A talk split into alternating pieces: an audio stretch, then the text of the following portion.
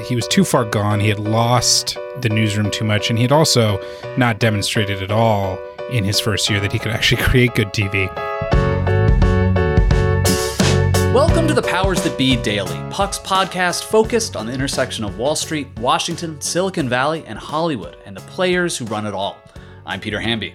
It's Thursday, June 8th. Today, I'm joined by Dylan Byers to talk about the biggest story in media this week the firing of Chris Licht from CNN. Dylan broke the story on Wednesday, of course, and he's got all the angles. Was that devastating Atlantic profile the final straw for Licht's boss, David Zaslav? Or should we have seen this coming for months, with CNN rank and file complaining about Licht's management style and programming decisions?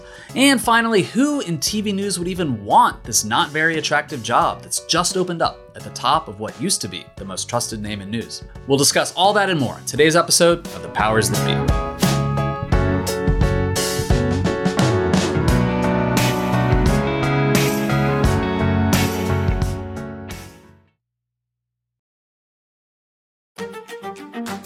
This podcast is proudly supported by Netflix, presenting The Gentlemen. The new series from Guy Ritchie stars Emmy nominee Theo James, Kaya Scodelario, and Daniel Ings. Eddie Horniman, played by Theo James, unexpectedly inherits his father's estate, only to discover it's part of a cannabis empire. And Britain's criminal underworld wants a piece of the operation, forcing Eddie to play the gangsters at their own game. Now available only on Netflix.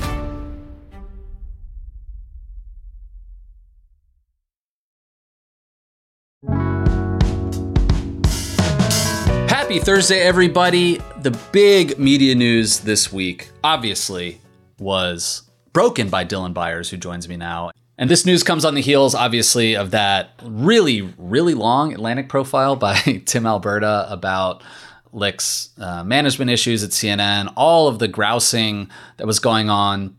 And, you know, Brian Stelter tweeted uh, on Wednesday after this Chris Licht news happened Things have been bad for a long, long time. The Atlantic took the secret and put it out into the world. He was quoting someone else in CNN Universe. But I got to stand up for my colleague Dylan Byers, who's literally been reporting this stuff in real time for about a year. Uh, you've been driving the story just as you drove the story around Jeff Zucker's exit from CNN over a year ago, Dylan. Thank you for joining me. That was a long windup, so let's get right into it. Was the Atlantic profile the deal breaker here? Was that the thing that pushed Zaslav over the edge? And, and you know, after having Licht's back publicly through the CNN town hall, through management issues, through the morning show thing, through the Don Lemon thing, through Jake Tapper going to primetime and back, et cetera, et cetera, et cetera. Was it Tim Alberta that finally pushed him over the edge? Yes, it, it, it, might. You could argue that it was the straw that broke the camel's back. You had, as you and I have discussed, uh, again going back 13 months, you had this very brief period where there was some goodwill toward Chris Licht right when he came in, and then you had sort of almost immediately after that frustrations with certain decisions he made, and we we've cataloged them many times. Uh, we don't need to go over them all, but that sort of built over time, and there were the layoffs, and then the programming failures and so many of the the talent, the, you know, the hosts, correspondents, rank and file lost faith with Chris Licht a long time ago. Mm-hmm. When did it become so bad that they felt one that they felt compelled to speak out about it, and that the the sort of implosion was so such an embarrassment that it became impossible for David Zaslav to ignore? I would argue there were a few things that made that happen. One was certainly the Trump town hall, which really angered a lot of people. And that's when you start to see people sort of break out. You see Oliver Darcy, the media reporter over there, channeling the internal frustrations in his own CNN newsletter. You see Christiane Amanpour speaking out publicly at Columbia Journalism School. And mm. privately, too, people are starting to convey their frustrations, very high level anchors, the ones who really wield the power over there. And mm-hmm.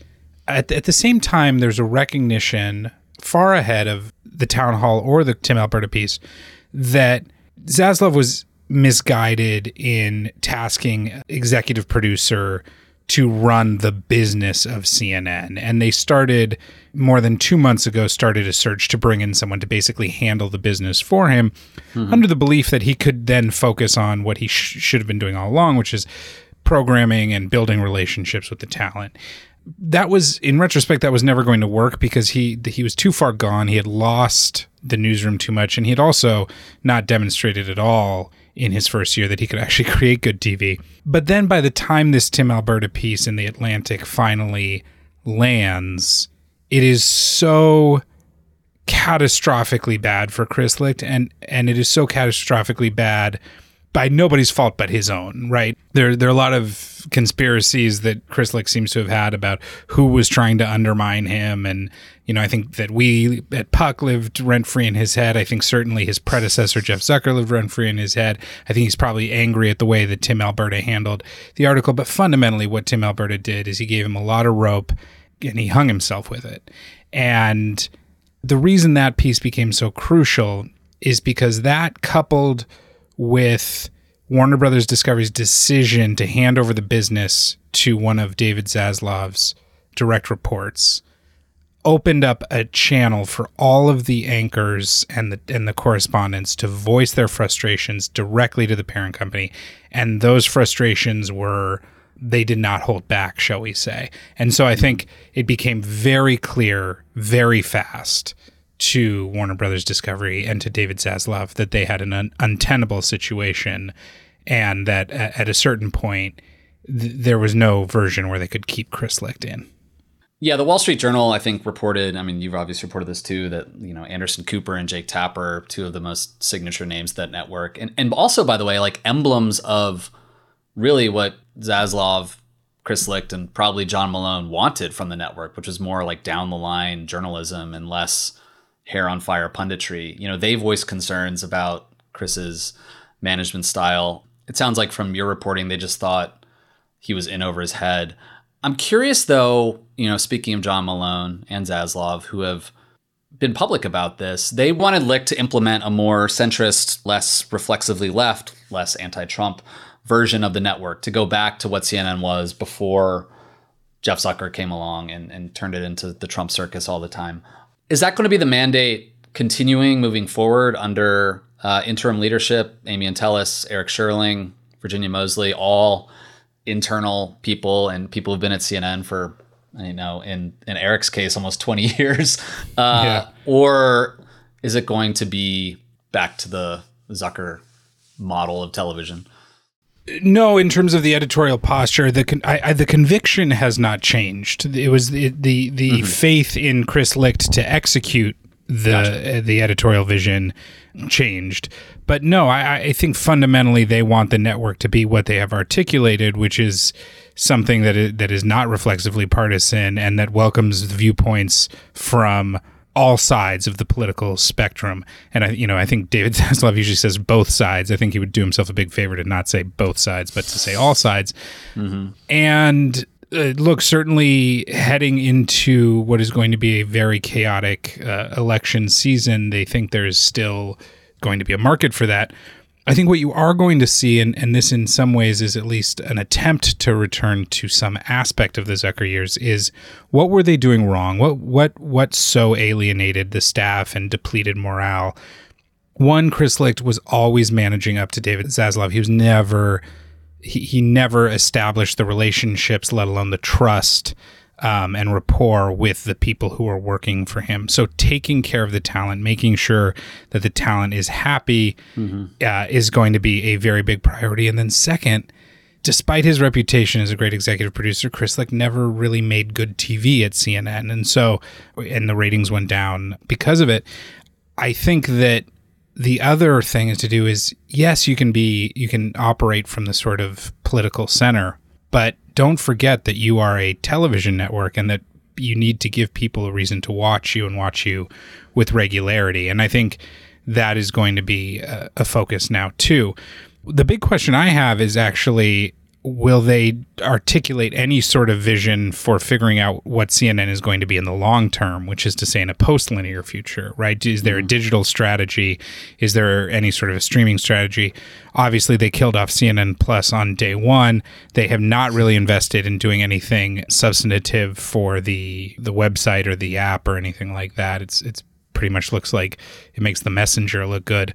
So I think what they're recognizing now is all this lofty rhetoric about saving American journalism and American democracy is all well and good, but you actually have to run this business in a, in a way that you know actually gets people the the user, the consumer, the voter to engage with it. And so I think that and talent relations are going to be um, priorities number one and two. You know, if there's one thing I think Chris Licht was right about, uh, it was his suspicions that Jeff Zucker was uh, trying to be a puppet master behind the scenes and, and fuck with him remotely. That sort of became clear in the process of reading the Tim Alberta profile, the Ben Mullin piece, the New York Times, your stuff. uh, you know, is Zucker going to back away now? I mean, like Kenny Lair had a quote in the New York Times, and he was just saying, "This is this is really sad for Jeff. He needs to move on. Is he finally going to move on?" My read on that was slightly different, and you know, there's there's a passage in the Tim Alberta opus in which he talks about how Chris Licht sort of assumes that Jeff Zucker is out there trying to undermine him and that he is like pushing all of the negative coverage. Conceivably, he believes he's pushing my coverage too. I would say that uh, I think my 13 months of reporting on Chris Licht's tenure um, yeah, and yeah. the the incredible amount of sources I've been speaking with uh, would suggest that really the fire was coming from everywhere look, I think it's impossible to tell this story without thinking about the relationship between the the current, or I should say now, the previous regime and the previous previous regime, and that a lot of that is the fault of circumstance, but also of Chris Licht's own making, right? I mean, one, Jeff Zucker was sort of famously defenestrated, you know, no small part because he had a relationship with a subordinate, but in a way that I think probably left him feeling a grave sense of injustice and like he probably wanted back in the building. I think that's probably true. At mm-hmm. the same time, Chris Licht came in and like immediately started making not so thinly veiled attacks on on Jeff Zucker's tenure and by extension on the work that a lot of the journalists had yeah. been doing during that time.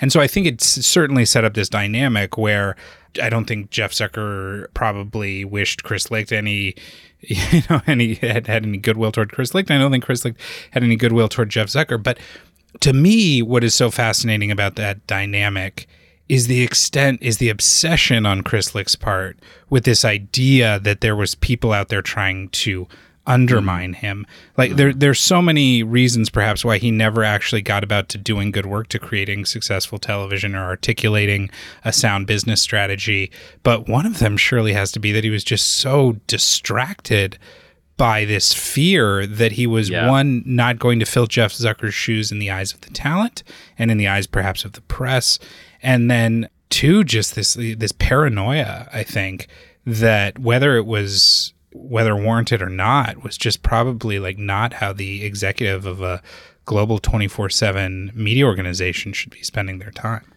Yeah, it's hard to be a leader and driving the ball forward when you're looking over your shoulder all the time externally, not to mention internally. Um, I'm going to take a quick break, Dylan, and ask you next who might be in the chair after Chris Licht.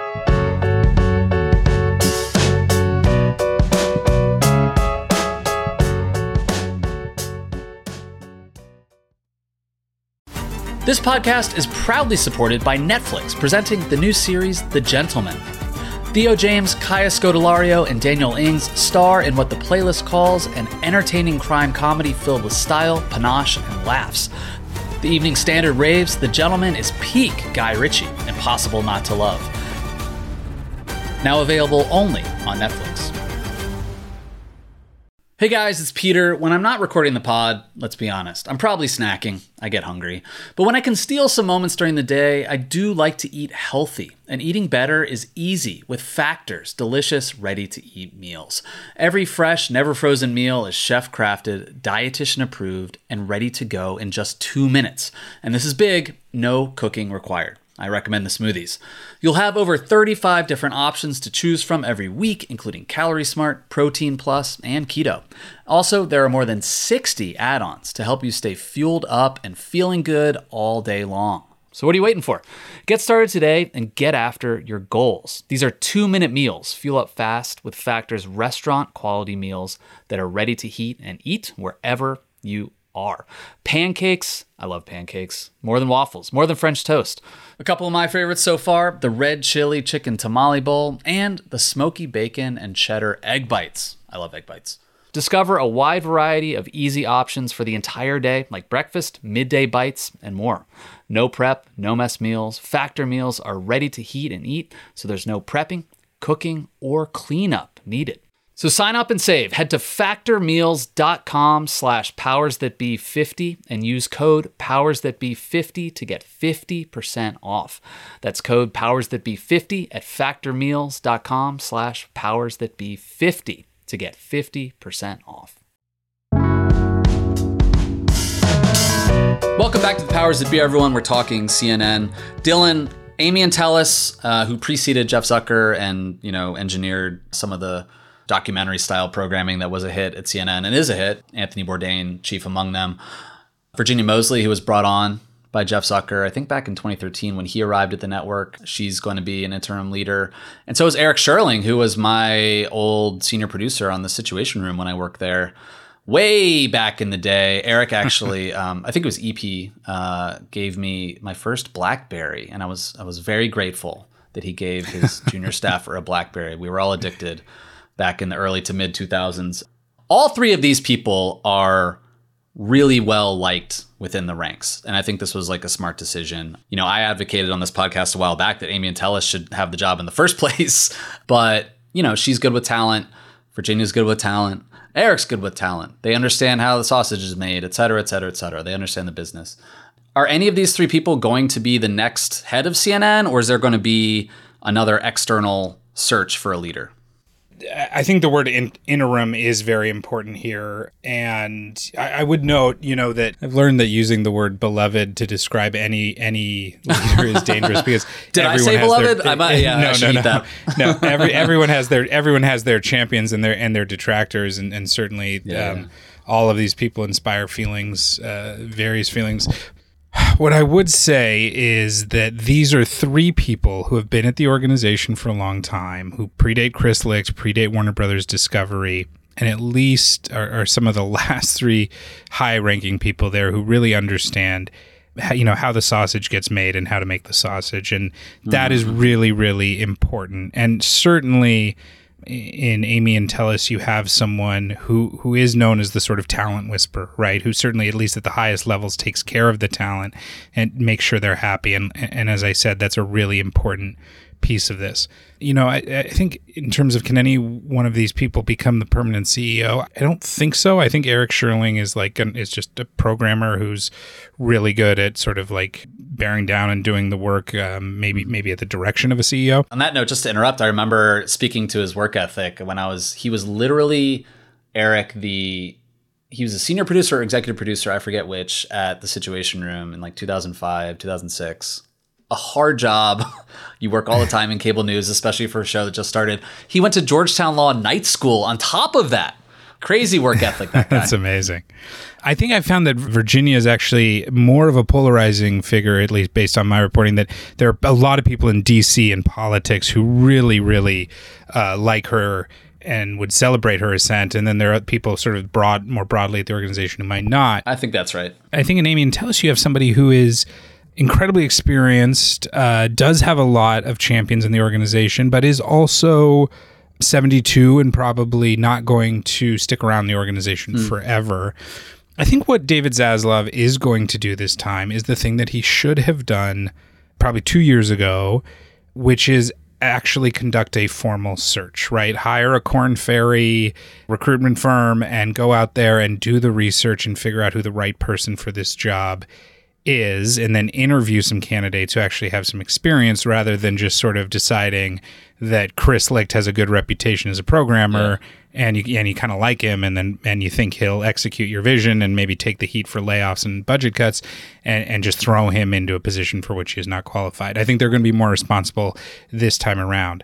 I think what's most interesting to me here is what kind of person are they looking for? You would think that given the trends in the industry, you would want to look for someone who could update CNN for the digital age in a way that like the New York Times went from being like a print focused publication to a digital multi-platform focused publication. Mm-hmm. Unfortunately, these guys are discovery guys and they they still live in the world of cable and linear television. And so mm-hmm. I do think they're going to look for a more seasoned veteran hand And then, of course, the all important question becomes who is someone who is capable of doing this, but also actually wants this job after everything that CNN has been through? And is that, you know, Chris Licht was extremely deferential to David Zaslav.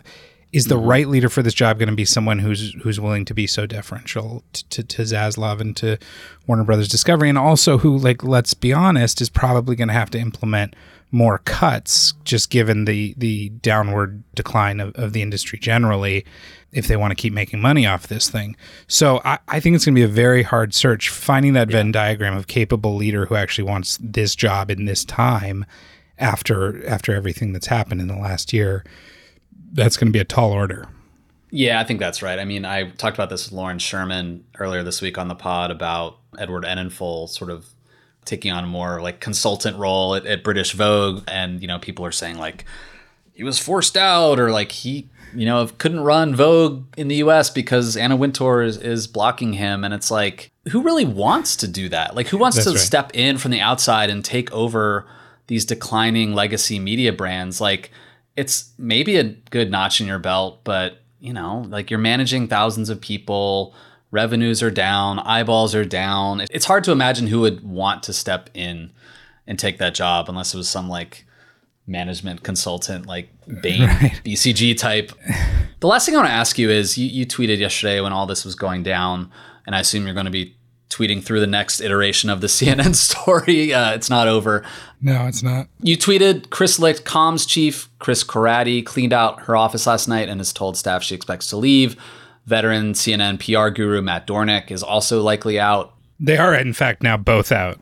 They are, in fact, both out. Okay, so Kris Coratti yeah. came from the Washington Post to CNN less than a year ago, last summer, you know, and it was like announced in Deadline and Adweek and all these things. Like that was a splashy hire from the Washington Post. She's out. Dornic's been there for a very long time. He was a Zucker guy and then sort of decided to go all in and being a Licht guy.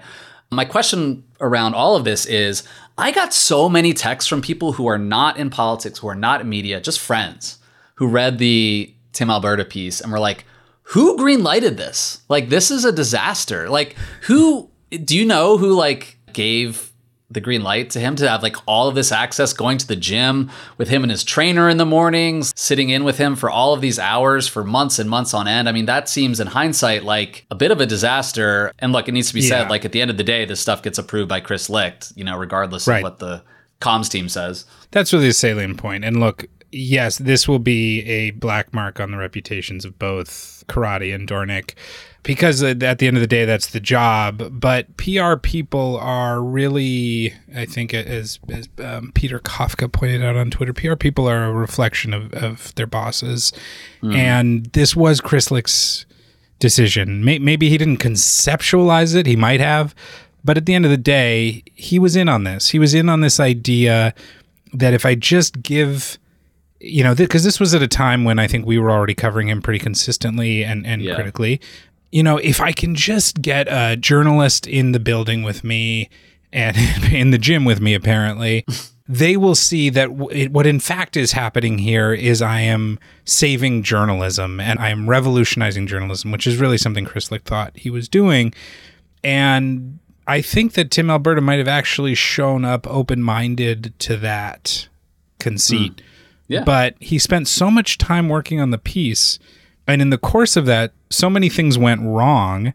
And Chris Licht showed who he was to Tim Alberta. And what Tim Alberta saw was in Chris Licht was not what Chris Licht saw in Chris Licht. What he saw was somebody who lacked self-awareness, who was a little too who who was managing up as opposed to managing the organization, and who had who had failed to articulate a vision or achieve any successes. He in fact saw what I had been seeing for 13 months and in addition, Chris Licht gave him all of these really cringeworthy quotes um, and vignettes that just, I think, totally drove the po- point home. So, it, did Kris Coratti screw up? Sure. Did Matt Dornic screw up in a few ways? For sure. But mm-hmm. at the end of the day, this failure belongs belongs to no one but Chris Licht. Yeah, and you're right that Tim Alberta is probably a sympathetic character here. Like, I think he's a really good journalist who's had a sensitive ear to Republicans and, and people who voted for Trump out there without being like necessarily like anti woke or whatever. And he probably right. theoretically, Tim was like rooting for the Zaslav Chris Licht mission. You could tell. I mean, in parts of the piece, he was he was unsparing when it came to Zucker's era at CNN as well. But it certainly sounds like reading that piece that there was just too much uh, moving in the opposite direction for him not to write it. Dylan, uh, bravo on driving CNN news coverage once again. Everyone else is chasing you on this stuff. It's pretty obvious at this point. And we'll keep reading you probably today. Jesus. Thanks for joining us. Thank you, Peter. Thanks so much for listening to another episode of The Powers That Be. As a reminder, The Powers That Be is the official podcast of Puck. We'd like to thank Ben Landy, Liz Goff, and Alex Bigler for their editorial and production guidance. If you like what you hear, please share with a friend. It really helps us keep delivering the inside scoop that only Puck can offer. Follow us on Twitter at Puck News. I'm Ben Landy. See you tomorrow. This has been a presentation of Audacy. Please listen, rate, review, and follow all episodes wherever you get your podcasts. The Powers That Be Daily is executive produced by John Kelly, co founder of Puck, Bob Tabador, and Ben Landy, executive editor at Puck.